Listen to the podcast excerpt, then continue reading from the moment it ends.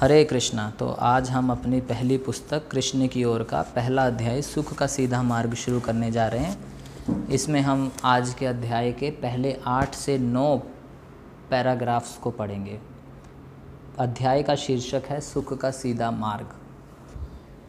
सो हम में से हर कोई सुख की खोज में है, लेकिन हम जो प्रयास करते हैं सुख के प्राप्ति के लिए, प्राप्त कर भी लेते हैं तो भी व्यक्ति जो है सुखी नहीं है। कहीं ना कहीं वो सुख में अपनी पूर्णता को प्राप्त नहीं कर पाया है। हम बहुत सारे प्रयास करते हैं सुख को प्राप्त करने के लिए। एक बार हमारे मंदिर में एक प्रश्न पूछा गया था पब्लिकली कि क्या आप में से कोई ऐसा है जिसे कोई भी दुख ना हो। सो एक व्यक्ति ने हाथ उठाया तो उसने बोला मुझे कोई दुख नहीं है। तो ऐसा उन्होंने क्लेम किया, लेकिन कुछ ही समय बाद जब उन्हें प्यास लगने लगी तो वो पानी की तलाश में थे और पानी पूछ रहे थे सबसे कि यहाँ पे पानी पीने की व्यवस्था कहाँ है। तो जब उन्हें पानी प्राप्त नहीं हो रहा था तब वो कष्ट की स्थिति में थे। इसलिए यहाँ पे हम तथाकथित सुख को प्राप्त करके वो सुख जो क्षणिक है, हम अपने आप को सुखी कहें यह गलत है। इसलिए हमारे को वास्तविक सुख का पता होना चाहिए, ऐसा सुख जिसमें हम पूर्णतः सुखी हों, कोई भी बिल्कुल ऐसा ना हो कि हमें कुछ सुख में कमी हुआ। ऐसा सुख हम प्राप्त करना चाहते हैं। अगर हम वास्तव में अपने भीतर विश्लेषण करें तो हम जो सुख प्राप्त करना चाहते हैं वो अनुभव हम देख सकते हैं खुद के लिए कि हमें असीम सुख चाहिए जो कभी कम ना हो। लेकिन हमारा अभी का अनुभव, प्रेजेंट सिचुएशन ये है कि हम सुख जो प्राप्त करते हैं वो असीम नहीं होता बल्कि सीमित होता है। तो प्रभुपा जी यहाँ समझाएंगे आज के इस तात्पर्य में, इस अध्याय के हमारे आज के टास्क में ले लीजिए, इतना समझाएंगे कि ऐसा क्यों हो रहा है कि हम सुख को नहीं प्राप्त कर पा रहे। प्रभुपा जी बताते हैं क्योंकि हमें सुख के बारे में, वास्तविक सुख के बारे में कोई जानकारी नहीं है, इसलिए हम क्षणिक सुख में ही आनंद लेने का प्रयास कर रहे हैं। तो क्षणिक सुख का क्या अभिप्राय हुआ?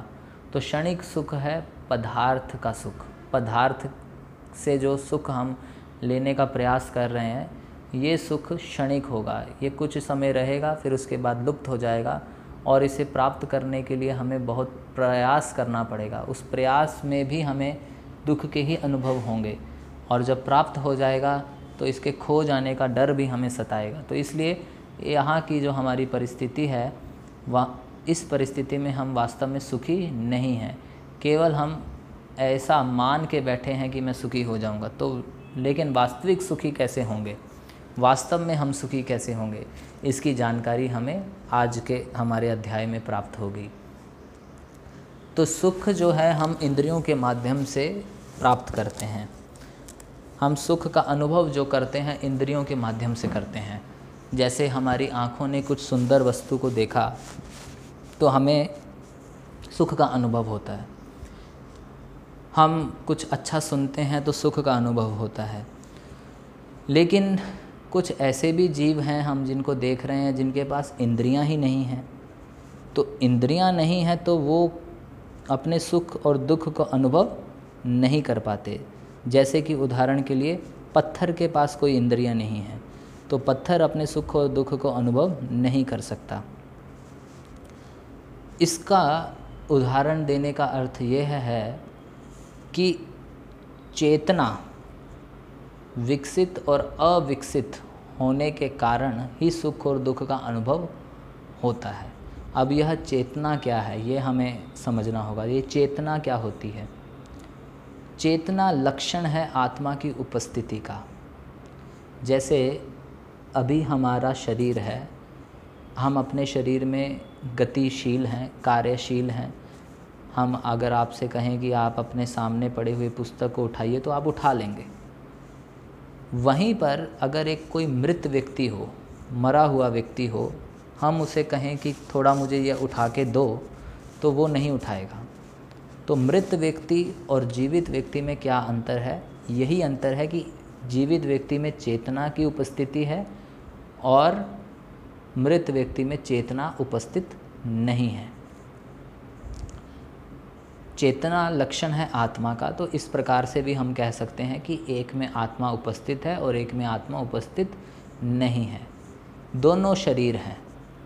या अगर हम इस प्रकार से सोचें कि अभी हम जीवित हैं तो हमारे शरीर में हम कहेंगे कि ये रसायनों से हमारा शरीर निर्मित है, लेकिन एक अलग क्षण में जब हम मृत होंगे तो हम हमारे शरीर के रसायन तो वही रहेंगे, लेकिन आत्मा की उपस्थिति खत्म हो गई। एक शरीर में आत्मा अभी उपस्थित नहीं है, इसलिए जो है हमें एक व्यक्ति को हम मृत कहेंगे और एक को जीवित कहेंगे। तो ये चेतना होती है। तो चेतना एक प्रकार से अपने बारे में हमारी धारणा, इसको भी कहते हैं, या हमारी समझ, इसे भी चेतना कहते हैं। हम अपने को कितना पहचानते हैं, ये भी चेतना होती है। तो चेतना हर जीवित प्राणी में पाई जाती है।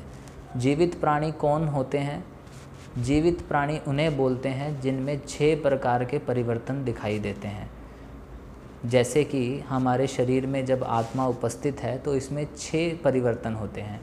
पहला जन्म, फिर थोड़ा वृद्धि, फिर वृद्धि होने के बाद थोड़ा स्थायित्व आता है, जिसमें हम कुछ स्थायी स्थित होते हैं कुछ एक पर्टिकुलर समय के लिए। फिर उसके बाद स्थायी होने के बाद थोड़ा हम बाई प्रोडक्ट्स भी प्रोड्यूस कर सकते हैं, हम मतलब कि अपने से और विस्तार कर सकते हैं। इसका अर्थ यह हुआ कि जिस प्रकार से पहले जन्म हुआ, फिर थोड़ा युवापन आता है, फिर युवा एज जो है कुछ स्थिर रहती है कुछ वर्षों तक, फिर जो है आगे अपने से प्रोडक्शन होती है, यानी कि हम विस्तार करते हैं स्वयं का, यानी कि बच्चे होते हैं, कुछ प्रोडक्शन करते हैं, वृद्धि करते हैं। फिर उसके बाद क्षय होने लग जाता है, बुढ़ापा आता है, और फिर 6वां परिवर्तन है मृत्यु। तो इस प्रकार से जिनमें भी ये 6 परिवर्तन दिखाई देते हैं, वो 6 परिवर्तन तभी दिखाई दे सकते हैं जब उस शरीर में आत्मा उपस्थित है। तो अगर हम वृक्ष को देखें तो वृक्ष में भी ये परिवर्तन होते हैं। वृक्ष फूटता है, थोड़ा बढ़ता है, कुछ समय तक स्थिर रहता है, फल देता है, फिर मुरझाने लगता है और फिर ख़त्म हो जाता है। इसी प्रकार मनुष्य के शरीर में है। इसी प्रकार हर जीव में ये 6 परिवर्तन दिखाई देते हैं। जिनमें ये 6 परिवर्तन दिखाई दे रहे हैं उनमें आत्मा की उपस्थिति है।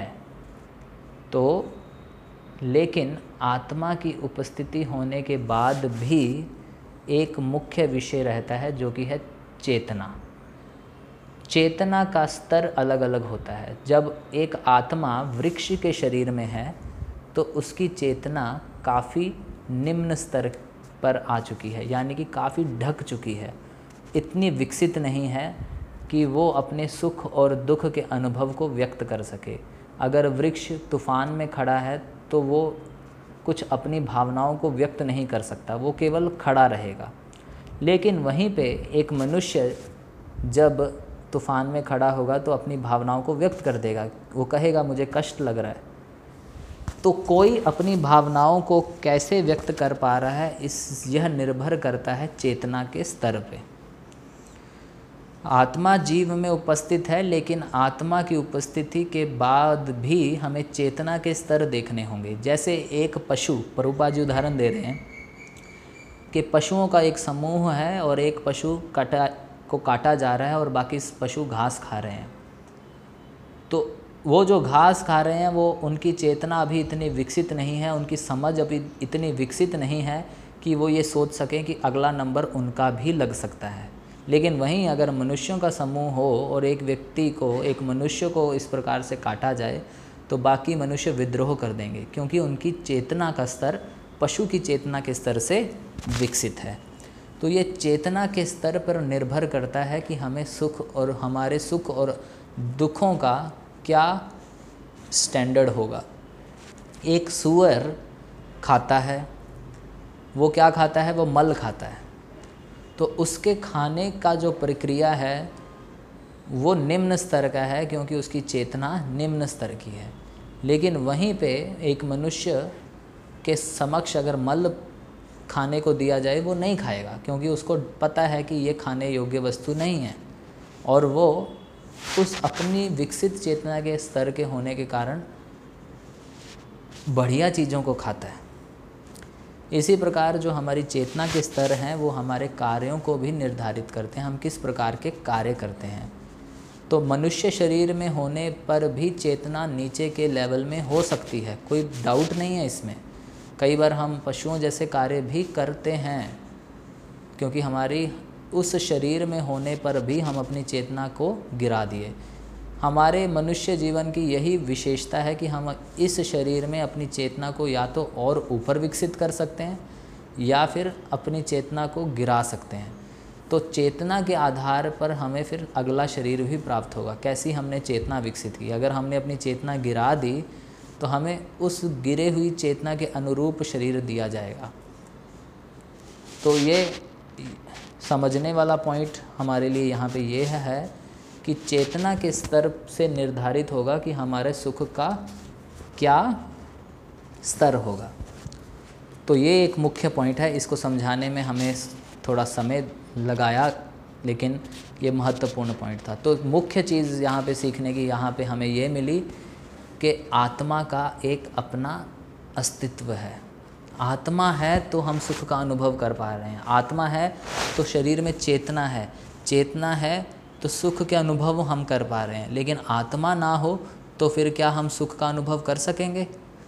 अगर एक मृत, प्रभुपा जी उदाहरण दिए, एक मृत स्त्री का शरीर अगर हमें प्रदान किया जाए तो हम उसको अस्वीकार कर देंगे। क्यों? क्योंकि उसमें आत्मा उपस्थित नहीं है। तो वास्तव में आनंद कौन अनुभव कर रहा है?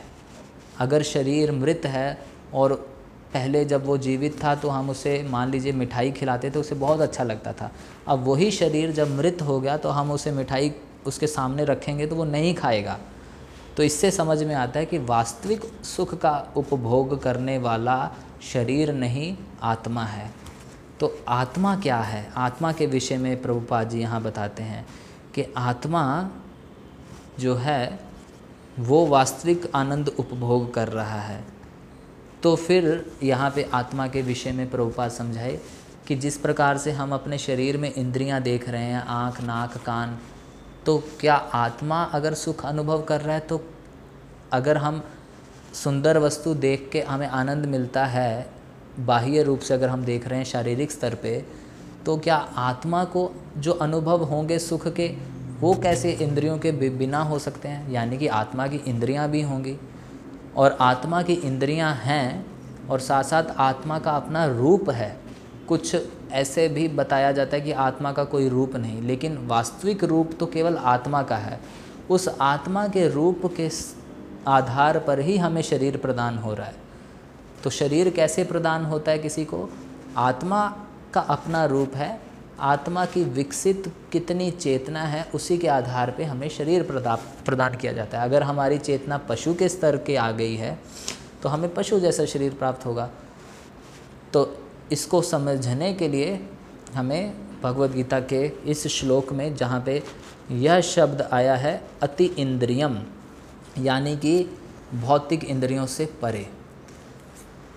तो जब हम बोल रहे हैं कि शरीर आत्मा के चेतना के अनुरूप प्राप्त होता है, ये उसी तरह से है। इसे आप इस प्रकार से समझ सकते हैं, जैसे मान लीजिए आपके पास कोई खिलौना है, उस खिलौना में आप सेल डालते हैं और सेल अगर फुल्ली चार्ज है तो हर खिलौने के हर अंग अच्छे से कार्य करेंगे।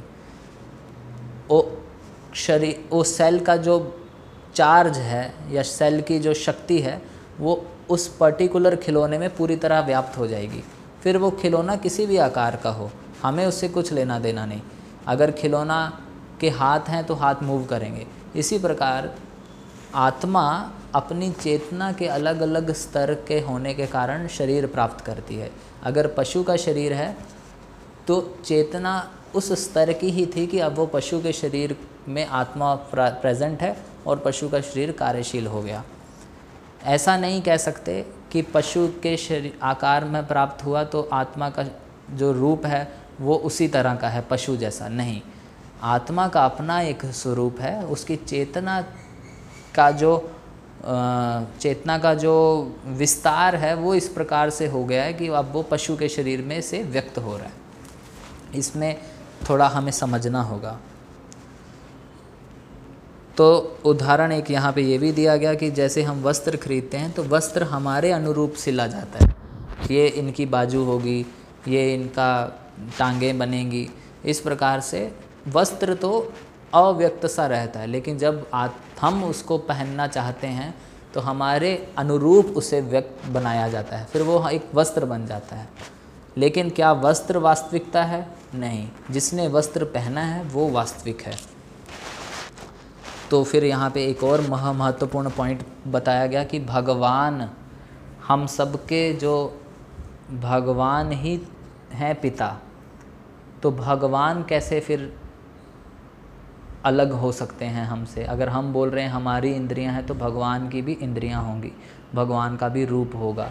इस पॉइंट को प्रभुपाद जी यहाँ क्लियर किए कि भगवान का भी रूप होगा। तो अति इंद्रियम शब्द यहाँ पे महत्वपूर्ण है कि आनंद का सुख अगर हम अनुभव करना चाहते हैं तो हमें भौतिक इंद्रियों से परे जाना होगा। यहाँ पर यह समझाने का प्रभुपाद जी का तात्पर्य है कि हम वास्तव में आत्मा हैं, तो आत्मा की इंद्रियों को सुख देना है हमें शरीर की इंद्रियों को सुख देने के कारण हम कितना ही सुख प्राप्त करने का प्रयास कर ले, हम सुख प्राप्त नहीं कर पाएंगे, क्योंकि वास्तविक जो सुख की जो ज़रूरत है वो आत्मा को है, शरीर को नहीं। लेकिन क्योंकि भौतिक आवरण में हो जाने के कारण हम अपनी इस भावना को पूर्णता व्यक्त नहीं कर पा रहे। हमारी जो भावना है, हमारी जो चेतना है, यह शरीर के स्तर पर सीमित हो चुकी है। हम स्वयं को शरीर मानने लगे। जैसे कि मैंने पहले बताया कि चेतना का एक अर्थ है हमारी पहचान, तो हम अपनी पहचान अभी शरीर से करने लग गए हैं, इसलिए जो है हमारे सारे कार्य केवल शरीर को सुख प्रदान करने के लिए ही सीमित हो गए हैं। लेकिन हम शरीर से अलग हैं। जब हम इस तथ्य को समझ जाएंगे तो हम वास्तविक सुख को प्राप्त कर सकते हैं, जिसको प्राप्त करने के बाद फिर कोई डर या भय नहीं रहेगा। तो इस सुख को प्राप्त करने के लिए योगी लोग अभ्यास करते हैं। रमन्ते योगिनो अनन्ते, रमते हैं, अपने भीतर में परमात्मा को दर्शन करते हैं और आनंद लेते हैं और तपस्या करते हैं। तो प्रभुपाद जी लिख रहे हैं अगर ऐसा आनंद ना हो तो इतना ये लोग कष्ट क्यों उठा रहे हैं? आनंद है इसीलिए कष्ट उठा रहे हैं, और ये आनंद असीमित है, इसकी कोई सीमा नहीं, क्योंकि भगवान भी शाश्वत हैं और आत्मा भी शाश्वत है, यानी कि जीव भी शाश्वत है। तो जब दो शाश्वत आपस में मिलेंगे तो जो आदान प्रदान होगा प्रेम का वो भी शाश्वत होगा। अभी क्या होता है, हम नश्वर लोग अपने शरीर पर जो शरीर के स्तर पर जो हम जी रहे हैं, हम शारीरिक स्तरों के आधार पर ही आपस में आदान प्रदान करते हैं और वो सीमित होता है। कोई शरीर मान लीजिए हमारा बहुत प्रिय था कोई व्यक्ति, वो अब नहीं रहा तो हमारा आदान प्रदान खत्म हो जाता है। लेकिन आत्मा शाश्वत है, भगवान शाश्वत है, और इनके बीच में जो प्रेम का आदान प्रदान होता है वो असीमित होता है। उसी को रासलीला प्रभुपाद जी यहाँ बताए, वही रासलीला है। इसे समझने के लिए हमें बुद्धिमान होना पड़ेगा, और वो बुद्धिमानी को समझाते हुए प्रभुपाद जी एक उदाहरण देते हैं। गन्ने का रस लेने के लिए जो व्यक्ति तलाश कर रहा था, उसको पता चला गन्ना मीठा है और उसको जब खाएंगे, गन्ने को चूसेंगे तो बहुत आनंद आएगा, लेकिन उसे ये नहीं पता कि गन्ना दिखता कैसा है। तो हर वो बाँस को चूस रहा है, उसको लग रहा है हर बाँस को चूसूंगा तो गन्ने का रस मिलेगा, लेकिन बाँस में गन्ने का रस नहीं है। उसी प्रकार हम अगर अपने विषय के बारे में अगर अच्छे से ना जाने कि हम कौन हैं, वास्तविक सुख कौन अनुभव करेगा, तब तक हम इन भौतिक शरीरों में केवल सुख ढूंढेंगे, जैसे कि बांस में सुख ढूंढ रहे हैं। गन्ना वास्तव में आत्मा है। तो इस प्रकार से हमें वास्तविक सुख की तलाश करनी है, तो हमें स्वयं को समझना होगा, हमें जानना होगा कि हम शरीर नहीं, हम आत्मा हैं। और यह प्रक्रिया कैसे प्रारंभ होगी? ये प्रारंभ करने की प्रक्रिया है कृष्ण भावनामृत। जब हम कृष्ण भावनामृत में स्थित होते हैं तो हमारी बुद्धि विकसित होती है धीरे धीरे, और हम आध्यात्मिक आनंद का अनुभव करने लगते हैं। और जैसे ही हम आध्यात्मिक आनंद का अनुभव करेंगे तो भौतिक आनंद प्राप्त करने की जो हमारी धारणा है इससे हम मुक्त होते जाएंगे। जैसे बड़ी चीज़ मिलने पर छोटी चीज़ में उलझे हुए थे उसे छोड़ देते हैं, फिर बड़े चीज़ में जो सुख है उसे प्राप्त करते हैं। उसी प्रकार कृष्ण भगवान की सेवा करना सबसे बड़ा और वास्तविक सुख का मार्ग है। जब हमें वो समझ में आ जाए तो हम छोटे मोटे शारीरिक स्तर के सुख को तो छोड़ ही देंगे। और ऐसा हम देखते भी हैं, कई लोग यहाँ पे जुड़ते हैं जो कई नशे भी करते होते हैं, लेकिन जब उन्हें भक्ति का आनंद प्राप्त होता है, कीर्तन में भाग लेते हैं, जप करते हुए मन में आनंद का अनुभव करते हैं। वास्तव में आनंद आत्मा अनुभव करती है, लेकिन अलग अलग लोग जब अलग अलग स्तर के आते हैं तो उनके अनुभवों के आधार पर बता रहे हैं कि पहले वो शरीर को नशे से द्वारा आनंद प्राप्त करना चाहते थे, लेकिन जब वो इसी को ही बदल देते हैं, नाचते हैं, भगवान के समक्ष कीर्तन करते हैं, तो उनके जो आनंद धीरे धीरे क्या है, आनंद का जो स्तर है वो बढ़ जाता है। जो जैसे ही आनंद का स्तर बढ़ता है तो नीचे के निम्न स्तर को वो त्याग देते हैं। तो कल के ऑडियो में हम समझेंगे कि इस कृष्ण भावनामृत में पहुँचने पर आगे परिणाम क्या होते हैं, तो इनको हम कल देखेंगे। आज ये अध्याय के इस ऑडियो में या पूरे और जो आपने पढ़ा उसमें कोई प्रश्न हो तो आप हमें पूछ सकते हैं। Hare Krishna Krishna Krishna Hare Hare, Hare Ram Ram Ram Hare Hare. Hare Krishna. So from now onwards for our English devotees, those who cannot understand Hindi, we will record one audio in English also. So yesterday we started our book On the Way to Krishna and we completed first part of our chapter 1. So the procedure is to complete every chapter in 2 days. Yesterday we started first chapter and completed half, and now in today's audio we will complete second chapter. So in this audio we will just put some more points to solidify some of the important concepts which is given in that particular chapter or in that particular task. So yesterday we did our first part and now we are going to start second part, but within 2 or 3 minutes I will summarize yesterday part also. In yesterday part we discussed that the real enjoyer is not this body, but the real enjoyer is soul. That was the main point in yesterday part, that real enjoyer is the soul. When the soul is present in the body, then only body is moving, and we are thinking that the body is in its own. But when a body died, it cannot enjoy anything. Even if we put that particular person who got died, if we put in front of him his favorite dish, he cannot eat. It shows that the real person who was eating before is not that dead body. It was that soul who left the body. So the real enjoyer is not that body but the soul. So if soul is the real enjoyer, then soul must have senses. So we discussed that actually soul has real senses. This body is just the outer covering. Like when we put clothes on our body, the clothes took its shape according to the body. Similarly, the soul has the real senses and it just exhibits through the bodies. So there are different type of bodies, animal bodies, or we can say 84 lakh type of bodies. So soul is just present in each and every body, and according to the level of its consciousness we are getting different type of bodies. So this human form of life is a developed consciousness. It has developed consciousness. In this consciousness we can understand God, but in animal consciousness we cannot understand even that much that we are suffering.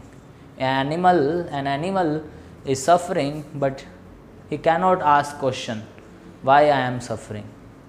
So one who can ask question that why I am suffering has developed consciousness. So we did yesterday part like this is just a summary, and we ends up yesterday with the process of Krishna consciousness, that for soul the Krishna consciousness process is the real process, is the real way to real happiness, permanent happiness, eternal happiness.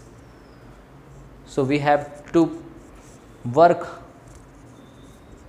to go to that path. We have to apply Krishna consciousness in our life. If we do so, then our all conceptions about material enjoyment gradually comes down. So in today's part, we will discuss what is the nature of that happiness.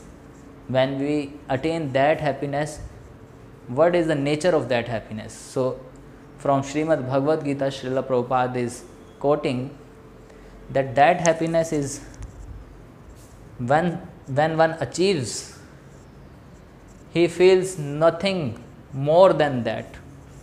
And also in every situation, even in difficult situations, if he got stable in that process of Krishna consciousness, he will not get disturbed. So that is the nature of that happiness. We all want happiness, we want unlimited happiness, but we don't know the way to attain that. But the Krishna consciousness process is the process which will help us to get that type of happiness. And even Krishna also speaks in Bhagavad Gita about that happiness in the 6th chapter. So Srila Prabhupada is explaining that when a devotee who becomes stable in the process of Krishna consciousness, he feels nothing more than that. He knows that this material world is just temporary, and even he knows that this material world is full of miseries. He understands these things, and when some difficult situation comes in his life, he immediately responded that it will just come and go. It don't be worried. Just focus on Krishna consciousness. So that is the attitude of a devotee. When a devotee comes in Krishna consciousness, even in the very beginning of his process, in the very beginning of Krishna conscious life, he feels very happy. And sometimes when devotee joined our movement, they have some bad habits or previous habits, but as soon as they joined Krishna consciousness, they left those bad things away, because they got the higher taste. So that is explaining, Srila Prabhupada is explaining here, that when a devotee gets that happiness, he thought like that other material things are just temporary. So this is the attitude. So further Srila Prabhupada explaining that yes, we have to come to the level of soul and understand our own position and the nature of this material world. The nature of this material world is dukkhalyam. There is miseries. And how to cross that miseries? Prabhupada is explaining that this is ocean of miseries. This material world is an ocean of miseries, and to cross this ocean of miseries we need a strong boat, and that strong boat is the lotus feet of Krishna. So when we got taste of Krishna consciousness, or when we got surrendered to the lotus feet of Krishna, then only we can cross over this big ocean of miseries. We should not think that, oh, Krishna's lotus feet are very small. No, no. In Srimad Bhagavatam, it is explained that when one takes shelter of the lotus feet of Krishna, then this big ocean of miseries, this material world, is just become like a water in a hoof of calf, the calf, है ना? So we have to take shelter of Krishna lotus feet. We should not make plans to adjust the things in this material world. We should think that this world is full of miseries, and it is its nature. I should focus on Krishna consciousness and go ahead, attain Krishna's lotus feet. So further Prabhupada explaining that in the process of Krishna consciousness, this restless mind produced some difficulties in the beginning, because from last many lives we are habituated to get happiness only just through this material world. But we have to focus on Krishna consciousness, and whenever mind goes here and there, bring him back to the Krishna. Otherwise, it will goes here and there, and we cannot focus on Krishna consciousness. So Prabhupada ji explaining that in the beginning, one may feel difficulty, but it can be conquered. So mind is very restless. Prabhupada explaining something more important about mind, that mind is such a thing, when you are free, even when we are chanting, our mind goes back 30-40 years back, and some memories of those, some previous events comes in our mind. So this is a situation of our mind. We have to stabilize it. And what is the process of stabilizing our mind? The process is Krishna consciousness. So to stabilize the mind, we need to follow some do's and don'ts. By regulation of mind, then we experience that our thought processing goes down. But if we think that I will do whatever comes in my mind, that in it will not help us.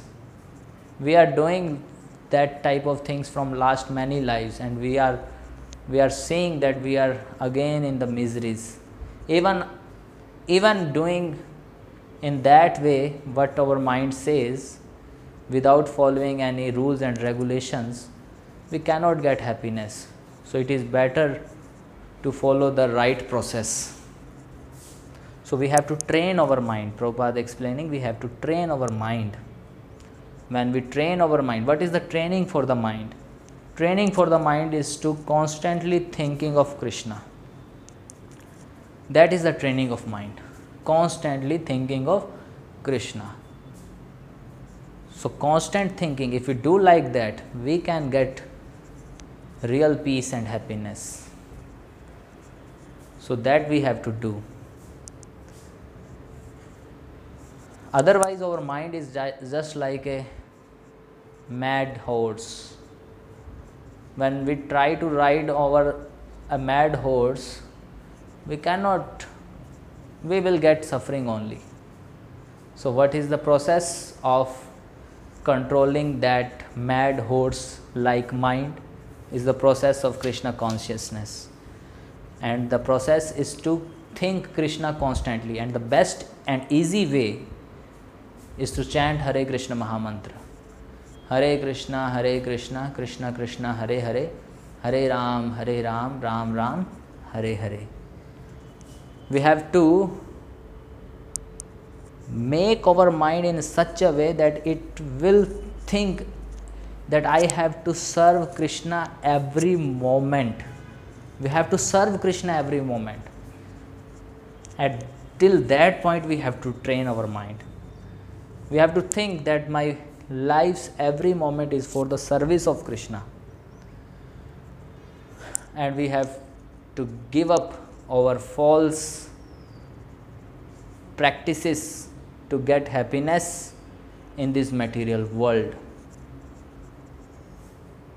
If we do like that, then we will get unlimited happiness. It was quoted in, Prabhupada is quoted from Srimad Bhagavad Gita 6th chapter 28th verse. So when we take shelter of Krishna, Krishna will help us. He is our real friend. Whenever we are, whenever we feel some difficulties, and if we developed friendship with Krishna, Krishna will definitely help us. It is explained in Upanishads that Krishna is waiting for us, and there are two birds in a one tree. One is eating fruits of that tree, and other bird who is a Paramatma, he is seeing us. In a similar way, Krishna is waiting for us. Then when we shift our consciousness from materialism to Krishna, Krishna is waiting for us. So we have to change our thought process, change our lifestyle, and we should apply the Krishna consciousness process in our life. So when we practice Krishna consciousness, our desire to get happiness through material world, that blind attachment comes down. That blind attachment is only the cause that we are away from Krishna. We want to enjoy separately from Krishna. That is our biggest problem. And we are seeing our problem. We are in difficult situation. We can see now. Some months before we are thinking that we are happy, but now we can see our life is full of fear. We cannot move freely now. So that situation, we have to think why that situation comes in my life. Because I am away from Krishna, I am not in Krishna consciousness. That's why this type of suffering is coming in my life. Suffering is given to those, mainly if we see in a jail, when a criminal goes to jail, then jailer give him suffering. In a similar way, this material world is like a jail.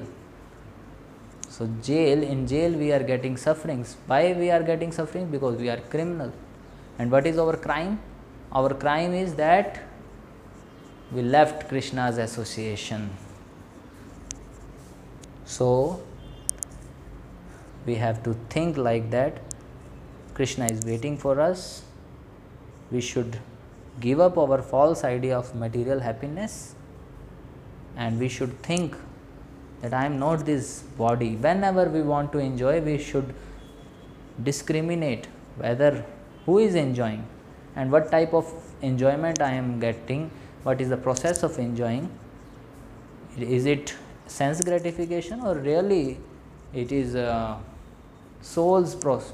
Practices. So Hare Krishna Mahamantra, when we chant, it is directly coming from spiritual platform, and directly it is a spiritual activity. So we have to discriminate like that. It will help us. So this is some of the important points I have described you. Although my English is not good, but not that much bad also. I am trying to explain the things. Slowly it will improve also. It is just because of all of your mercy. Please pray for me also, and if you have any question, you can text me. हरे कृष्णा, हरे कृष्णा। सो कल हमने अपने पहले chapter सुख का सीधा मार्ग का पहला भाग कवर किया था। आज हम उसके बचे हुए भाग को कवर करेंगे। तो कल के जो भाग था उसमें हमने देखा कि वास्तविक सुख को भोगने वाला शरीर नहीं है, बल्कि उस शरीर में रहने वाला आत्मा है, और उस आत्मा का जो चेतना का स्तर है वह डिपेंड करता है, इस बात को निर्धारित करता है कि हम किस प्रकार के सुख को अनुभव कर रहे हैं। जैसे हम अगर किसी पशु को मल खाते हुए देखते हैं तो हमें वो अच्छा नहीं लगता। हमें अच्छा क्यों नहीं लगता? क्योंकि हमारी चेतना उस पशु की चेतना से विकसित है, अधिक विकसित है। पशु की चेतना में हम प्रश्न नहीं कर सकते, हम ये भी नहीं पूछ सकते कि पशु ये नहीं पूछ सकता कि उसे कष्ट क्यों है, क्योंकि उसकी चेतना का स्तर कम है। लेकिन जब हमें कष्ट होता है तो हम इस बात की जिज्ञासा करने लग जाते हैं, पूछने लग जाते हैं, खोजबीन करने लग जाते हैं कि ऐसा क्यों हो रहा है। लेकिन हम पशुओं को देखते हैं, उनके जीवन में कुछ कष्ट आता भी है तो भी वो उसी स्तर पे रहते हैं। सो इस प्रकार हमारी चेतना के स्तर के आधार पर हम निम्न स्तर के सुख और उच्च स्तर के सुखों में भेद को जानते हैं, और भेद को जानते हुए उस सुख को प्राप्त करने के लिए प्रयास करते हैं। लेकिन आज हम पढ़ेंगे कि किस प्रकार के सुख की बात हमें बताई जा रही है कि जिसे हमें प्राप्त करना चाहिए। तो एक और विचार है यह कि मनुष्य शरीर विकसित चेतना का एक उदाहरण है। मनुष्य जीवन में हमारी चेतना इतनी विकसित होती है कि हम भगवान को समझ सकें। लेकिन अगर हम अपने जीवन शैली को इस प्रकार से जीते हैं अपना जीवन कि हमारी चेतना, मतलब कहने का कि यह मनुष्य शरीर में हम अपनी चेतना को या तो ऊपर और लेके जा सकते हैं या नीचे कर सकते हैं। तो कई बार हम देखते हैं कि जो मनुष्य धर्म का पालन नहीं करते, तो धर्म जो है मनुष्य के लिए बनाया गया है, तो मनुष्य जब धर्म का पालन करता है तो उसकी चेतना का स्तर बढ़ता है, और जब वो धर्म का पालन नहीं करता तो उसकी चेतना का स्तर गिरता है, और जैसी चेतना होगी वैसा फिर शरीर प्राप्त होगा हमें। तो अभी हम मनुष्य शरीर में हैं, लेकिन अगर हमारी चेतना का स्तर धर्म का पालन ना करने के कारण गिर जा रहा है, हम उन चीज़ों को भी किए जा रहे हैं जो जानवर प्राय करते हैं। जानवर जो है अनियंत्रित रूप से कार्य करते हैं। तो अगर हम भी अपनी इंद्रियों का संयम ना करते हुए अनियंत्रित रूप से कार्य करेंगे तो हमारी मनुष्य योनि हमसे छीन ली जाएगी, और हमें प्रकृति फिर एक निम्न स्तर का शरीर प्रदान करेगी। जैसे भालू बहुत सोता है, और अगर हम अपने मनुष्य जीवन में सोने में बिता रहे हैं तो हमारी चेतना का स्तर भालू के स्तर का है, इसलिए फिर हमें भालू का शरीर प्राप्त हो जाएगा। इस प्रकार से 84 लाख योनियां हैं। उन 84 लाख योनियों के आधार पर हमारी चेतना किस स्तर की है, कोई शरीर हमें प्रदान किया जाएगा। तो ये सब चर्चाएं हमने कल की कि किस प्रकार से चेतना के स्तर का बहुत महत्व है। तो हम मनुष्य शरीर में हैं, हमारी चेतना का क्या स्तर होना चाहिए। तो हमने कल जाना कि अगर हम वास्तविक सुख प्राप्त करना चाहते हैं तो यह हमें कृष्ण भावना का जो प्रक्रिया है उसे अपनाने से प्राप्त होगा। कृष्ण भावना को जब हम अपनाएंगे तो धीरे धीरे जो हमारे भौतिक चेतना थी, भौतिक चेतना का अर्थ हुआ कि नश्वर वस्तुओं में अपनी चेतना को लगा के रखना, नश्वर वस्तुओं को प्राप्त करने का प्रयास करना, और नश्वर वस्तुओं में से हमें कभी सुख प्राप्त नहीं हो सकता, अगर होता भी है तो बहुत क्षणिक, और हमारा शरीर भी नश्वर है। तो अगर हम अपनी चेतना का स्तर इसी लेवल पर लाकर रखें कि हम यह नश्वर शरीर है, तो इस नश्वर शरीर को सुख प्राप्त प्रदान करने के लिए हम अलग अलग प्रयास करेंगे, तो वो जितने भी हमारे प्रयास होंगे सब एक ना एक दिन विफल होंगे। इसलिए कृष्ण भावना जो प्रक्रिया है वो इस नश्वर शरीर या नश्वर जगत से परे की बात है, वो आत्मा का विषय है। इसलिए जब आत्मा अपने विषय में लगती है और गहराई से उस पर वर्क करती है, प्रैक्टिस करते हैं, तो क्या होता है कि हमारे जो भौतिक आकर्षण है वो धीरे धीरे कम होने लग जाएंगे। जितना अधिक हम भगवान के विषय में या कृष्ण भावना के प्रोसेस में आगे बढ़ेंगे गहराई से, उतना ही हमारा पीछे का जो भौतिक जगत के साथ आसक्ति है वो कम होगा। तो ऐसा सुख हमें प्राप्त होगा जिसकी आज चर्चा एक श्लोक के माध्यम से की जा रही है। श्लोक है, यम लब्धवा चा परम लाभम मन्यते ना अधिकम ततः, यस्मिन् स्थितो न दुखेन गुरुनापि विचाल्यते।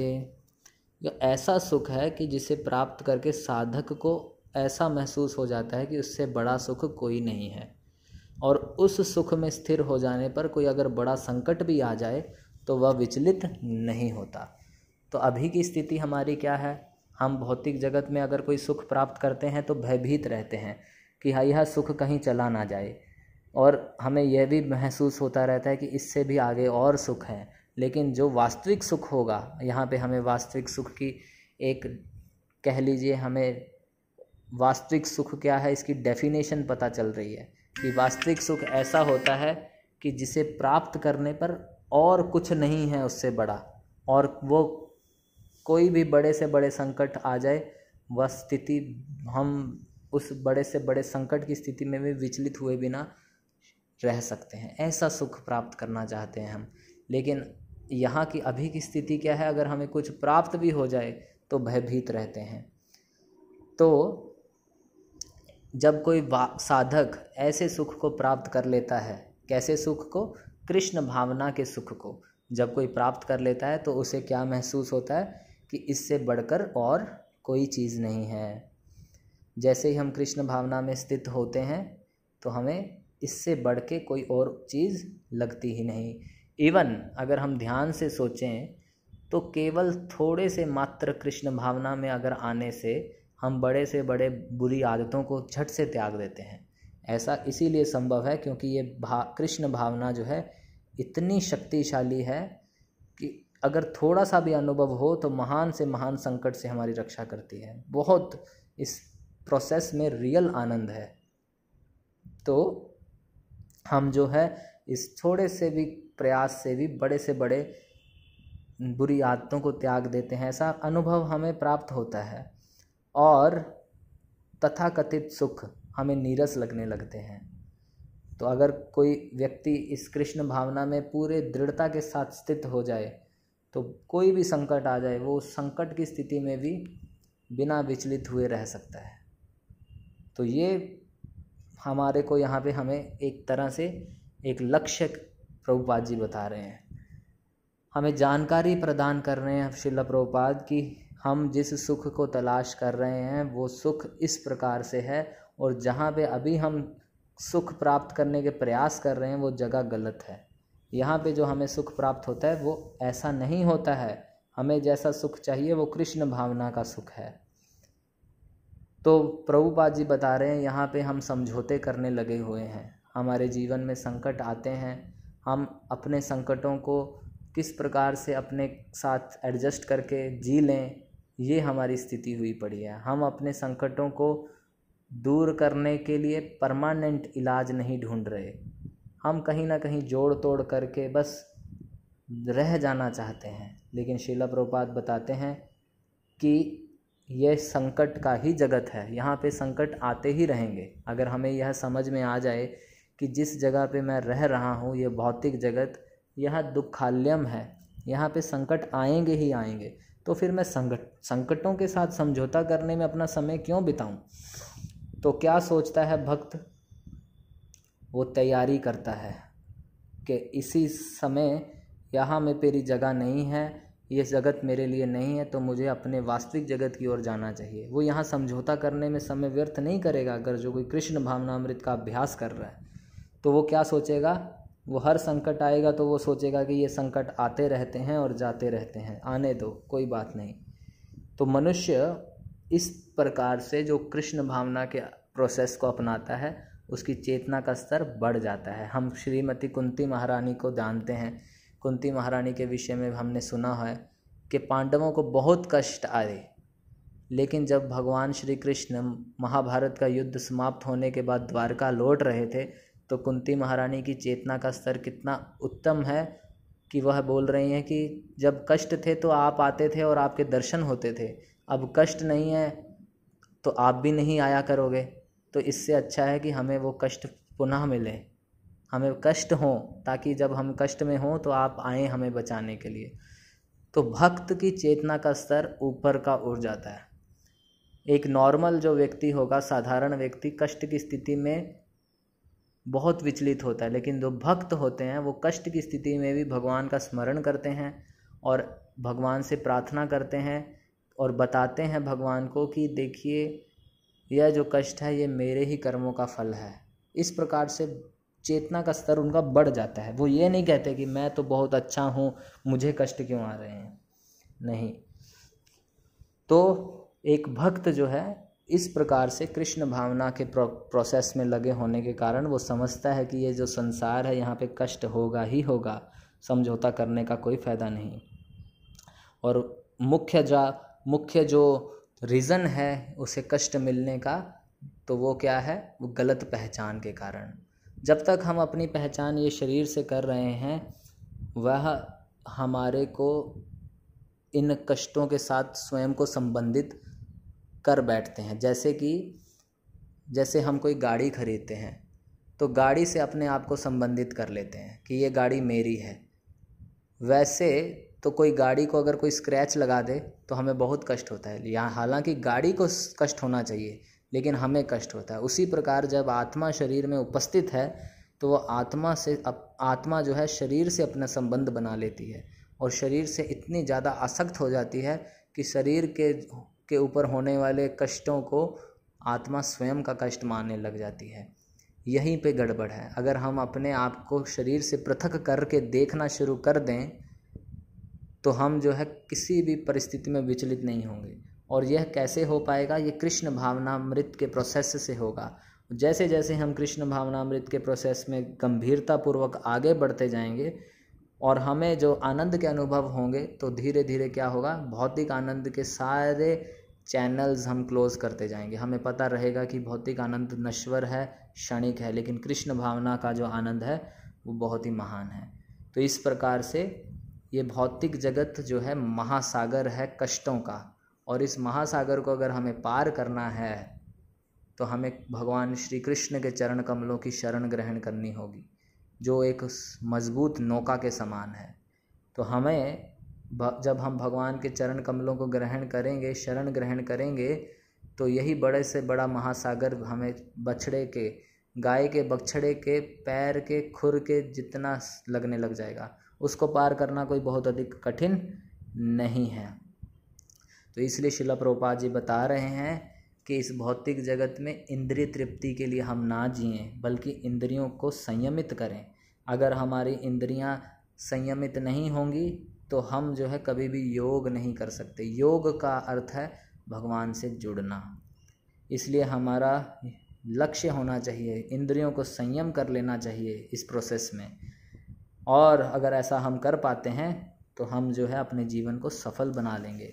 प्रभुपाद जी बताते हैं कि ये बहुत कठिन है। मन जो है हमारा बहुत चंचल है, अस्थिर रहता है, और इस अस्थिर मन के कारण योग में स्थित हो पाना, यानी कि कृष्ण भावना में स्थित हो पाना कई बार कठिन होता है। लेकिन हमें क्या करना होगा, एक श्लोक में प्रभुपाद जी यहाँ पे कोट करते हुए बताते हैं गीता के, यतो यतो निश्चलति मनश्चंचलम अस्थिरम ततस्ततो नियम यते तद आत्मन्येव वशम नयेत, कि जब जब मन भागेगा उसे खींच के पुनः कृष्ण की ओर लाना होगा।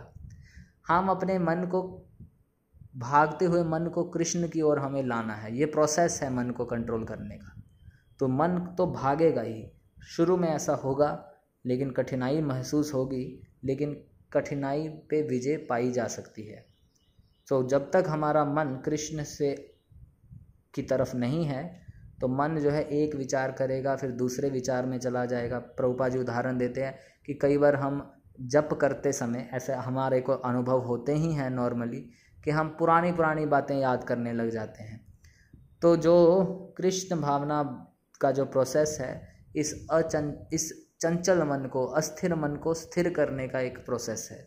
नहीं तो होता क्या है, अगर हम अपने मन को कंट्रोल ना करें और ऐसे जीवन जिएं कि जो मन में आए करे, ये तो फिर बहुत गलत कार्य हो जाएंगे हमारे से। हम जो मन चाहे वही करें, यह हमारे लिए सही नहीं है। इसलिए हमें मन को स्थिर करने के लिए कुछ नियमों का पालन करना होता है, कुछ यम नियम, कुछ करने वाली बातों को पालन करना होता है और कुछ नहीं करने वाली बातों को छोड़ना होता है। अगर हम अपने ही मन से कार्य करें तो हम उलट पुलट कार्य करेंगे जिससे कि हमारे को कष्ट भोगना पड़ेगा।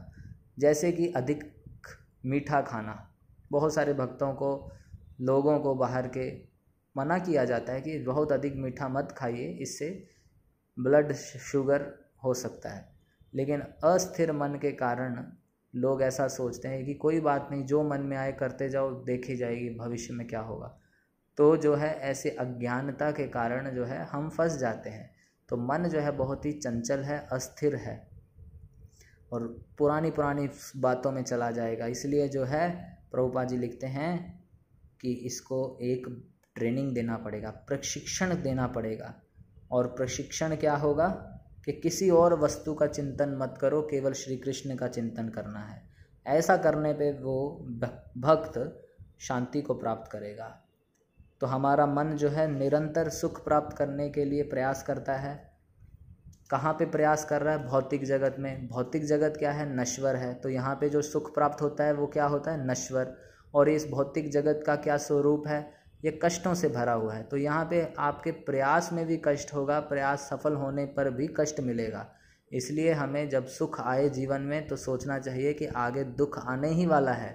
कभी सुख में ऐसा नहीं सोच लेना चाहिए कि अब मैं सुखी हो गया, क्योंकि जब तक हम इस भौतिक जगत में हैं हम सुखी नहीं हो सकते। और ये मन इस प्रकार से मलिन हो चुका है हमारा इस भौतिकता के कारण कि हम भौतिकता में ही सुख ढूंढने का प्रयास करते रहते हैं। कभी इधर सुख ढूंढना है, कभी उधर सुख ढूंढना है, एक पागल घोड़े के समान। जब तक हम पागल घोड़े के ऊपर सवार हैं तो हम कभी भी, हमें वो फंसा देगा, गिरा देगा, हमें दुख पहुंचाएगा, कष्ट पहुंचाएगा।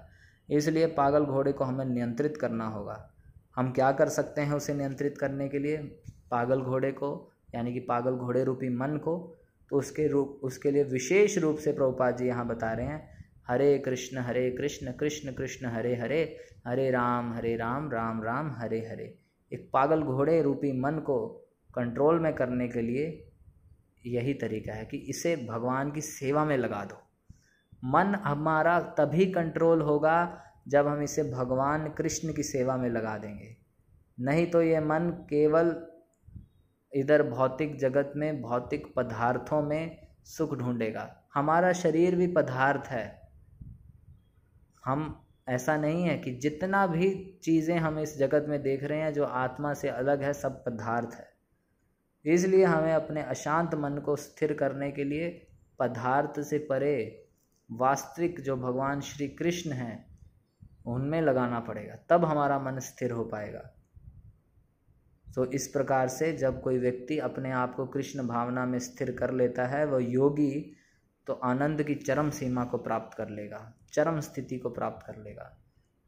तो अगर हमें सुख प्राप्त करना है वास्तव में तो वो भगवान कृष्ण की सेवा में है। इससे अलग सुख कहीं नहीं है, और अगर है भी तो बहुत क्षणिक है। कष्टमय स्थितियों से होते हुए अगर मिल भी जाए तो भी परम सुख नहीं है। श्री कृष्ण के बारे में प्रभुपाद जी बताते हैं कि कोई भी भक्त जब उनके पास आता है, शरण ग्रहण करता है, तो भगवान उसके आश्रयदाता बन जाते हैं। जब मनुष्य कठिनाई में होता है तो जो आश्रयदाता है, संरक्षक है, उसकी रक्षा करता है। भगवान श्री कृष्ण गीता में बोले हैं कि मैं सबका मित्र हूँ। और हमें क्या करना होगा? हमने जो है भगवान से मित्रता नहीं करी अभी तक, तो हमें कर लेनी चाहिए भगवान से मित्रता। और वो मित्रता कैसी होगी? कृष्ण भावनामृत की प्रक्रिया द्वारा। कृष्ण भावनामृत की प्रक्रिया क्या है? भगवान की प्रसन्नता के लिए कार्य करना। हम अंश हैं भगवान के, और अंश का कार्य यही है कि अंशी को प्रसन्न करें, भगवान को प्रसन्न करें। हम ऐसा अगर हम करेंगे तो हमारी जो भौतिक सुख को प्राप्त करने की कामनाएं हैं वो धीरे धीरे शांत हो जाएंगी। ध्रुव महाराज भगवान को प्राप्त किए, कुछ भौतिक कामना के लिए भगवान को जो है तपस्या किए, प्राप्त करने का लिए तपस्या किए, लेकिन जब भगवान प्राप्त हुए तो उन्होंने कहा कि ये मैं आपको प्राप्त कर लिया हूँ, इससे बढ़कर कुछ नहीं है। इसीलिए जो है हमें यहाँ पे बार बार बताया जा रहा है कि भौतिक सुख में आनंद ढूंढने का प्रयास मत कीजिए। इस सुख में कुछ भी नहीं रखा है, केवल भगवान श्री कृष्ण की सेवा करने में ही हमारा भला होने वाला है। तो श्री कृष्ण हमारे हृदय में निरंतर विराजमान है और हमारी प्रतीक्षा कर रहे हैं कि कब हम उनकी तरफ मुड़ें। हम क्या है, हम भौतिक जगत में विलीन हुए पड़े हैं, सुख प्राप्त करने के लिए लीन हुए पड़े हैं कि यहाँ पे मुझे सुख मिले, और भगवान हमारी राह देख रहे हैं कि कब ये मेरी तरफ मुड़ के देखेगा। तो इसलिए हमें इस इच्छा को, भौतिक सुखों को प्राप्त करने की इच्छा को त्यागना होगा और वास्तविक अपनी पहचान में स्थित होना पड़ेगा कि हम शरीर नहीं, हम आत्मा हैं। इस प्रकार आत्मा के स्तर पर किए हुए कार्य हमें वास्तविक सुख प्राप्त प्रदान करेंगे। हरे कृष्णा कृष्ण कृष्ण हरे हरे, हरे राम राम राम हरे हरे। किसी का कुछ प्रश्न हो तो आप पूछ सकते हैं। धन्यवाद।